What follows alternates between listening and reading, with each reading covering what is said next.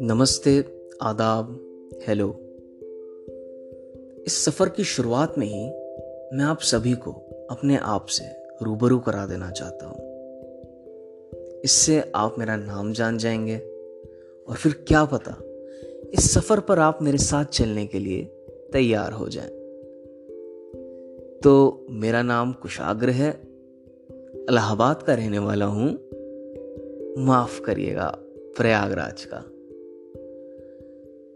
वो क्या है ना, प्रयागराज अभी जबान पर चढ़ा नहीं है, और अलाहाबाद ने दिल और दिमाग में घर कर रखा है। खैर, इंजीनियरिंग कर रहा हूँ, जलंधर के एक कॉलेज से, घर से दूर, कुछ बड़ा खोकर, कुछ छोटा हासिल करने के लिए। अजीब है। थर्ड ईयर में हूँ और साल भर के बाद हमारे देश की वेल क्वालिफाइड इंजीनियर वाली फैमिली की जो भीड़ होती है ना, उसमें खो जाऊँगा। तो सोचा कॉलेज में जो बचा कुचा समय है, वो कुछ ऐसा काम करने में लगाया जाए, जो दिल हमेशा से करना चाहता था। लोगों से बातें, उन्हें अपनी कहानियाँ सुनाना। और हाँ, मेरे कहानी सुनाने का केवल एक पर्पस है। सुकून मिलता है, मज़ा आता है। लोगों को कहानियाँ सुनाने के बाद जो खुशी होती है ना, क्या कहने उसके? और फिर क्या पता, मेरी कहानियों से किसी का दिल बहल जाए, कोई मोटिवेट हो जाए। और मेरा दिल भी हल्का हो जाता है। तो बस इसी एक थॉट के साथ इस सफ़र की शुरुआत करना चाहूँगा। आपका साथ आपका प्यार आपकी दोस्ती रहेगी तो बड़ा मज़ा आएगा इस सफ़र पे। और एक बात और भले इस, इस सफ़र में कहानियाँ मेरी हों पर यह सफ़र और इस सफ़र में आने वाली तमाम बातें, तमाम इमोशंस उतार चढ़ाव, हम सबके होंगे। ये वादा है मेरा आपसे। तो आज हम जिस टॉपिक पर बात करेंगे, वो बड़ा सीरियस इशू है हमारे देश के लिए वर्ल्ड वाइड कोविड नाइन्टीन अगर आपने इस बीमारी का नाम सुनते ही इस शो को बंद करने की सोच ली है तो बस एक आखिरी लाइन और सुनते जाइए, क्या पता आप रुक जाएँ। मैं इस शो के ज़रिए आपको कोई जानकारी नहीं देने वाला, आपको कोई नॉलेज नहीं दूँगा इस बीमारी के बारे में, इसके कॉज इसके इफेक्ट्स इसके प्रिकॉशंस नहीं बताऊँगा, क्योंकि मेरे से लाख गुना ज़्यादा क्वालिफाइड डॉक्टर्स गवर्नमेंट ऑफिशियल्स इससे लड़ रहे हैं हमें बचाने के लिए। हमारी प्रोटेक्शन के लिए वो दिन रात काम कर रहे हैं। और मैं नहीं चाहता कि मेरे इस शो के ज़रिए आप तक कोई गलत जानकारी पहुँचे। हम इस शो पर सिर्फ़ उस उम्मीद, उस होप उस आशा की बात करेंगे। जो हमें इस माहौल में रखनी है, जैसा माहौल अभी हमारे देश में है। लोग घबराए हैं, लोग परेशान हैं। लोगों को एंजाइटी अटैक्स आ रहे हैं कि कैसे होंगी चीज़ें, क्या होंगी? नहीं पता है किसी को। ऐसे माहौल में हमें उम्मीद नहीं खोनी है और हमें भरोसा रखना है एक दूसरे पर, एक दूसरे के लिए, ताकि हम इस जंग से लड़ें। और इसे जीत सकें। वैसे तो होप आशा कहने को बहुत छोटे शब्द हैं पर कमाल की बात है। लोगों ने अपनी पूरी ज़िंदगी सिर्फ़ एक, एक शब्द के सहारे निकाल दिए।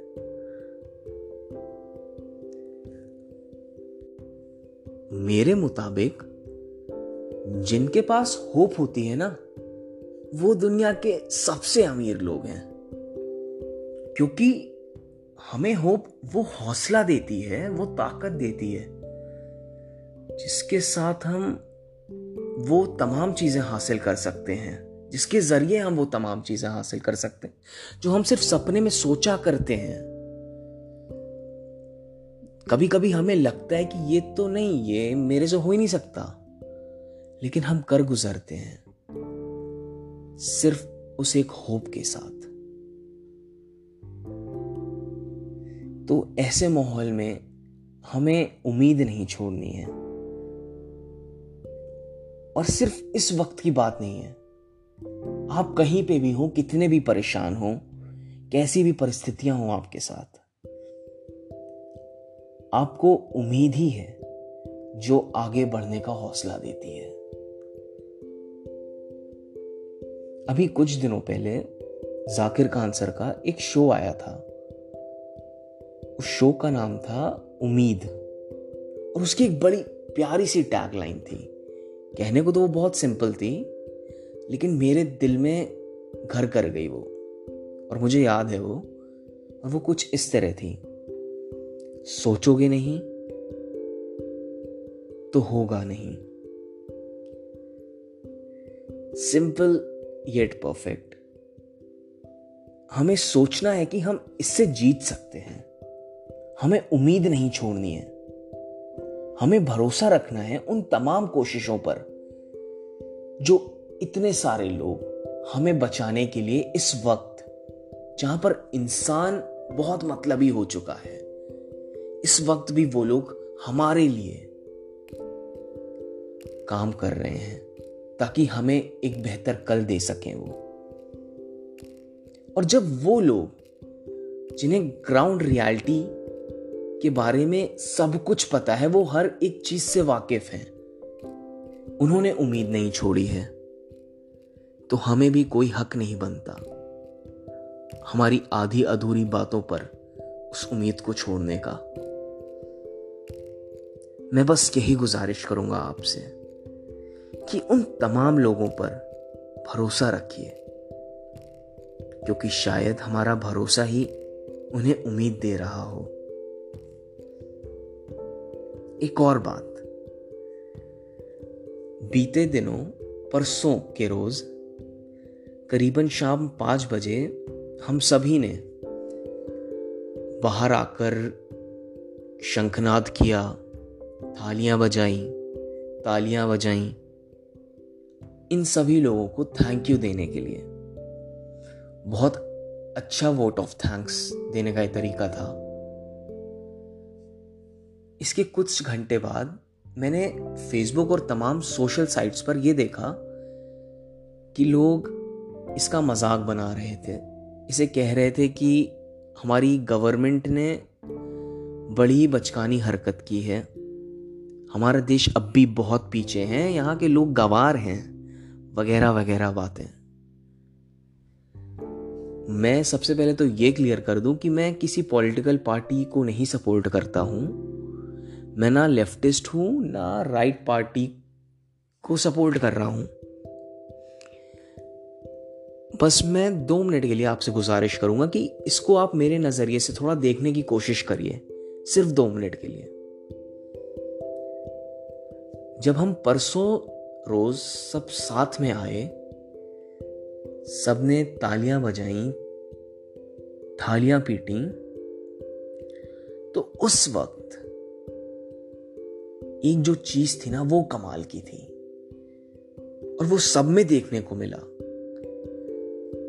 वो था सेंस ऑफ़ रिलीफ एक खुशी, भले ये खुशी बहुत छोटी थी लेकिन ये छोटी सी खुशी हमें उम्मीद दे गई। और सबसे बड़ी बात, यूनिटी, एकता, जिसने हमें भरोसा दिलाया कि हाँ, हम अगर साथ होकर इसके खिलाफ लड़ेंगे तो हम जीत सकते हैं। हम जीत सकते हैं।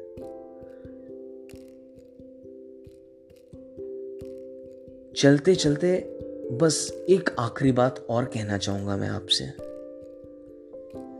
इन दिनों हमारे देश में कुछ ऐसे हालात चल रहे हैं, जहाँ पर लोग, कुछ लोग इसका बड़ा गलत फ़ायदा उठा रहे हैं, इसे अपना पर्सनल एजेंडा बना रहे हैं, अपने प्रॉफिट के लिए या जिस भी वजह से।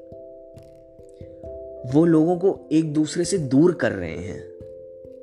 हाँ मैं मानता हूँ कि हमें एक दूसरे से दूर होना है, लेकिन सिर्फ़ फिजिकली मेंटली या इमोशनली नहीं।